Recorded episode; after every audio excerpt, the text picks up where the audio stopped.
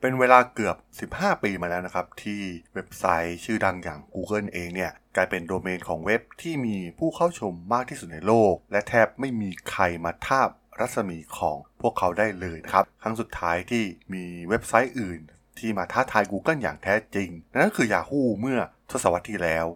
ปริมาณการใช้อินเทอร์เน็ตทั้งหมดครึ่งหนึ่งนะครับมาจากการค้นหาของ Google แน่นอนว่า Google กลายเป็นแพลตฟอร์มโฆษณาที่ใหญ่ที่สุดในโลก และยังทำกำไรได้มากที่สุดอีกด้วยนะครับ แต่ว่าเรื่องราวที่น่าสนใจก็คือปีนี้นะครับมีการเปลี่ยนแปลงครั้งสำคัญเมื่อ TikTok.com นะครับได้แซงหน้า Google กลายเป็นโดเมนที่มีผู้เข้าชมมากที่สุดในโลกในปี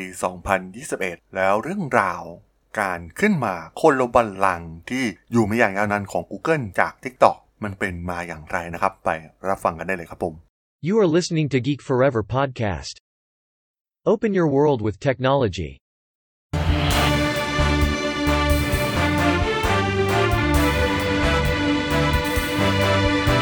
This is Geek Daily.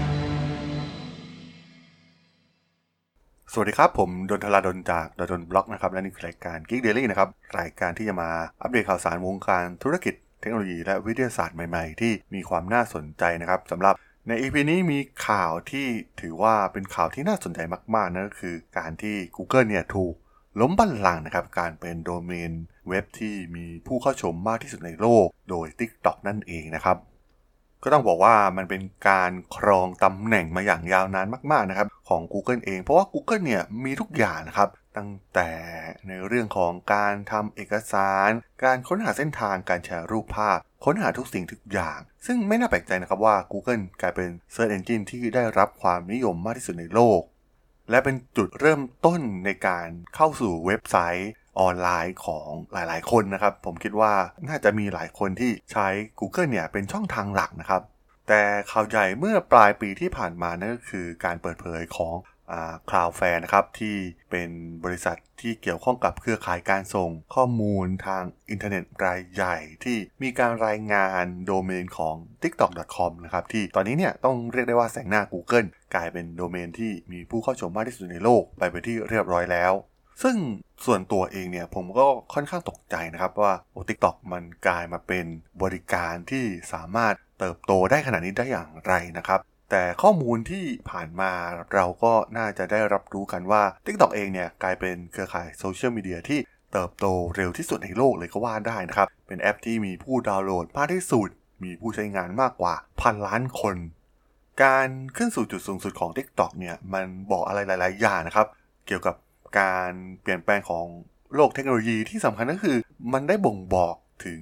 การเปลี่ยนแปลง ในวิธีที่เราค้นหาและใช้ข้อมูล เกี่ยวกับโลกรอบตัวเรานะครับ แน่นอนว่ากว่าทศวรรษแล้วนะครับที่เราใช้อินเทอร์เน็ต และถูกครอบงำโดยบริษัทยักษ์ใหญ่ไม่กี่ราย ไม่ว่าจะเป็น Google Facebook YouTube หรือ Amazon นะครับ ที่เป็นเว็บไซต์ช้อปปิ้งออนไลน์แน่นอนว่าคนส่วนใหญ่ก็จะวนเวียนอยู่ไม่กี่แห่งจากไซต์เหล่านี้นะครับ ที่เป็นบริษัท Big เทคโนโลยี จากซิลิคอนวัลเลย์นะครับ แต่ความน่าสนใจของ TikTok เนี่ย ก็คือการเจาะเข้าไปในฐานกลุ่มผู้ใช้ที่มีอายุน้อยนะครับ TikTok เป็นที่นิยมในหมู่วัยรุ่น มากกว่า Instagram หรือ Snapchat ด้วยซ้ำก่อนหน้านี้เนี่ย ใครอาจจะมองว่า TikTok เนี่ย เป็นแค่การแสดงวิดีโอมีม หรือวิดีโอตลกตลกวัยรุ่นเต้นเท่านั้นนะครับ แต่ตอนนี้เรียกได้ว่าทุกอย่างมันเปลี่ยนไปแล้วนะครับcontent มีทุกรูปแบบนะครับในแพลตฟอร์มอย่าง TikTok ไม่ว่าจะเป็นเคล็ดลับความงามสูตรอาหาร วิดีโอ การออกกำลังกายหรือช่องทางต่างๆ มากมายนะครับ ซึ่งแน่นอนว่าก่อนหน้านี้เนี่ยถูกครอบครองโดยไม่ Google YouTube Facebook ก็ Instagram นะครับ แต่ว่าตอนนี้เรียกได้ว่าเนื้อหาแทบจะทั้งหมดที่เราต้องการเนี่ยสามารถหาได้ใน TikTok มาแสดงให้เราได้รู้ว่าผู้คนเนี่ยไม่ได้ใช้งาน TikTok เพื่อความบันเทิงเท่านั้นนะครับ แต่เพื่อค้นหาข้อมูลด้วย ต้องเรียกได้ว่าสิ่งนี้เนี่ยเป็นการเปลี่ยนแปลงครั้งใหญ่ และมีผลกระทบอย่างแท้จริงต่อทุกๆ แพลตฟอร์มเลยก็ว่าได้นะครับ TikTok ได้กลายเป็นภัยคุกคามที่แท้จริง ต่อยักษ์ใหญ่ด้านเทคโนโลยีต่างๆนะครับที่กลายเป็นบริษัทยักษ์ใหญ่ในซิลิคอนวัลเลย์ทั้ง Facebook Google Amazon เองก็ตามนะครับ และแทบไม่มีใครคาดคิดนะครับว่าโซเชียลมีเดียน้องใหม่เนี่ยจะสามารถดึงดูดความสนใจจากมวลชนได้มากถึงเพียงนี้ แน่นอนนะครับว่ามันสอดรับกับพฤติกรรมหลาย ๆ อย่างของมนุษย์เราที่เปลี่ยนแปลงไปนะครับ แน่นอนว่า TikTok เองเนี่ยเน้นไปที่คลิปวิดีโอสั้น ๆ นะครับ แต่สรุปทุกอย่างไว้เป็นที่เรียบร้อยแล้ว ทั้งข้อมูลต่าง ๆ หรือเนื้อหาออนไลน์ต่าง ๆ นะครับ แทนที่เราต้องไปอ่านต้องใช้เวลาในการเสพคอนเทนต์ต่าง ๆ ในระยะเวลานานนะครับ แต่ว่า TikTok เนี่ยย่อยทุกอย่างให้เหลือวิดีโอเพียงสั้น ๆ และทำความเข้าใจได้ง่ายทำให้พวกเขาเนี่ยโด่งดังมาก ๆ มันเป็นตัวผลักดันให้พฤติกรรมของผู้บริโภคหรือผู้ใช้งานเนี่ยเปลี่ยนไปเช่นกันนะครับ ตอนนี้เราจะเห็นได้ถึงเทรนด์วิดีโอรูปแบบสั้นๆนะครับ ทุกแพลตฟอร์มเนี่ยต่างมีรูปแบบวิดีโอสั้นทั้งหมดนะครับ มีการเลียนแบบ TikTok นะครับไม่ว่าจะเป็น Instagram หรือ YouTube เองนะครับ ที่มี YouTube Short ที่เน้นวิดีโอสั้นๆเหมือนกัน ซึ่งแน่นอนว่ามันมาจากภัยคุกคามที่สำคัญนั่นก็คือมาจาก TikTok นั่นเองที่กำลังดึงดูด กลุ่มผู้ใช้งาน ซึ่งเป็นฐานผู้ใช้งานที่สำคัญมากๆนะครับ จากแพลตฟอร์ม ทั้ง Facebook เองหรือ YouTube นั่นก็คือกลุ่มวัยรุ่นนั่นเอง ซึ่งหากเราย้อนกลับไปดูการเติบโตของแพลตฟอร์ม ชื่อดังต่างๆนะครับ พวกเขาล้วนเติบโตมาจากกลุ่มวัยรุ่นก่อน แม้กระทั่ง Facebook เองนะครับช่วงเริ่มต้นก็เน้นไปที่กลุ่มมหาลัยต่างๆ ทั่วสหรัฐอเมริกานะครับ ก่อนที่ กลุ่มคนทั่วไปเนี่ยจะเข้ามาในภายหลัง เช่นเดียวกับ TikTok นะครับตอนนี้เริ่มจากกลุ่มวัยรุ่น หลังจากนั้นก็สามารถดึงดูดกลุ่มคนอื่นๆ เข้ามาได้อย่างง่ายดายนะครับ คนสูงอายุตอนนี้เนี่ยก็แทบจะเสพติด TikTok กันไปหมดแล้วนะครับซึ่งแน่นอนว่ามันเป็นการแย่งช่วงเวลานะครับของมนุษย์การที่สามารถที่จะดึงดูด ให้คนอยู่ในแพลตฟอร์มได้นานที่สุดเนี่ยก็ถือว่าได้เปรียบนะครับ และ TikTok เองเนี่ยดูเหมือนจะมีอัลกอริทึมที่ ค่อนข้างพัฒนามาได้ตรงตอบโจทย์มากๆนะครับในเรื่องนี้ให้คนเนี่ยเสพติดกับการดูวิดีโอ มีการไถฟีดไปเรื่อยๆนะครับซึ่งบางครั้งเนี่ยเราแทบจะไม่ต้องไป follow ใครเลยด้วยซ้ำนะครับ แต่ TikTok เองจะรู้เองนะครับว่าเราชอบวิดีโอแบบไหน แบบไหนที่ทำให้เรายึดติดอยู่กับแพลตฟอร์มไม่หนีออกจากพวกเขา นั่นทำให้ผู้ใช้งานในแพลตฟอร์มอื่นเนี่ยมันก็ลดเวลาใช้งานลงไปด้วย แม้จะมีการพยายามแบนบริษัทของพวกเขานะครับ เนื่องจาก TikTok เองเนี่ยเป็น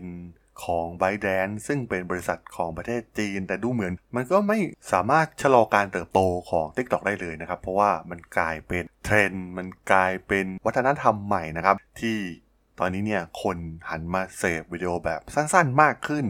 และแม้ตัวเลข รายได้ของพวกเขาเนี่ยก็ยังไม่ชัดเจนนักนะครับ เพราะว่ามันไม่ได้มีการเปิดเผย ตัวเลขอย่างชัดเจนมีการประเมินว่านักวิเคราะห์เนี่ยมีการประเมินว่า TikTok มีรายได้ประมาณ 2,000 ล้านดอลลาร์ในปี 2020 นะครับแต่ดูเหมือนมันจะเป็นตัวเลขที่น้อยเกินไปนะครับ เมื่อเทียบกับ Google หรือ Facebook ที่มีรายได้ระดับแสนล้านเหรียญสหรัฐ และการเติบโตจน traffic ขึ้นมาเป็นอันดับหนึ่งอย่างที่เราได้เห็นจากข่าวนี้นะครับ ก็ แน่นอนนะครับว่าพวกเขาเนี่ยยังเติบโตได้อีกมากนะครับ เพราะว่ายังมีพื้นที่คอนเทนต์อีกมากมายนะครับ ที่สามารถเติบโตได้ใน TikTok และจำนวน user ก็ยังมีพื้นที่ให้พวกเขาเติบโตอีกมากนะครับ เมื่อเทียบกับบริษัทอย่าง Facebook เองนะครับ ที่มีผู้ใช้งานจำนวนมหาศาลในตอนนี้ ซึ่งเรียกได้ว่า TikTok เองเนี่ยก็ถือว่าเป็นแพลตฟอร์มที่สร้างมาได้ ตอบโจทย์พฤติกรรมใหม่ที่กำลังเปลี่ยนแปลงไปของมนุษย์ และสุดท้ายก็ทำให้พวกเขาก้าวขึ้นมาเป็นอันดับหนึ่งสามารถแซง Google นะครับที่ครองบัลลังก์มาอย่างยาวนานกว่า 15 ปี ได้สำเร็จอย่างที่เราได้เห็นกันในทุกวันนี้นั่นเองครับผมสำหรับเรื่องราวของ Tik ต่อนะครับใน EP นี้ผมก็ต้องขอจบไว้เพียงเท่านี้ก่อนนะครับสำหรับเพื่อนๆที่สนใจเรื่องราวข่าวสารวงการธุรกิจเทคโนโลยีและวิทยาศาสตร์ใหม่ๆ ที่น่าสนใจก็สามารถติดตามกันได้นะครับ ทางช่อง Geek Forever Podcast ตอนนี้ก็มีอยู่ในแพลตฟอร์มหลักทั้ง Podbean Apple Podcast Google Podcast Spotify YouTube แล้วก็จะมีการอัปโหลดลงแพลตฟอร์ม Blockdit ในทุกๆตอนอยู่แล้วด้วยนะครับถ้าอย่างไรก็ฝากกด Follow ฝากกด Subscribe กันด้วยนะครับแล้วก็ยังมีช่องทางหนึ่งในส่วนของ Line แอดที่แอดธราดลแอด T H A R A D H O L สามารถแอดเข้ามาพูดคุยกันได้นะครับ ผมก็จะส่งสาระดีๆ พอดแคสต์ดีๆ ให้ท่านเป็นประจำอยู่แล้วด้วยนะครับ ถ้าอย่างไรก็ฝากติดตามทางช่องทางต่างๆ กันด้วยนะครับสำหรับใน EP นี้เนี่ยผมก็ต้องขอลากันไปก่อนนะครับ เจอกันใหม่ใน EP หน้านะครับผม สวัสดีครับ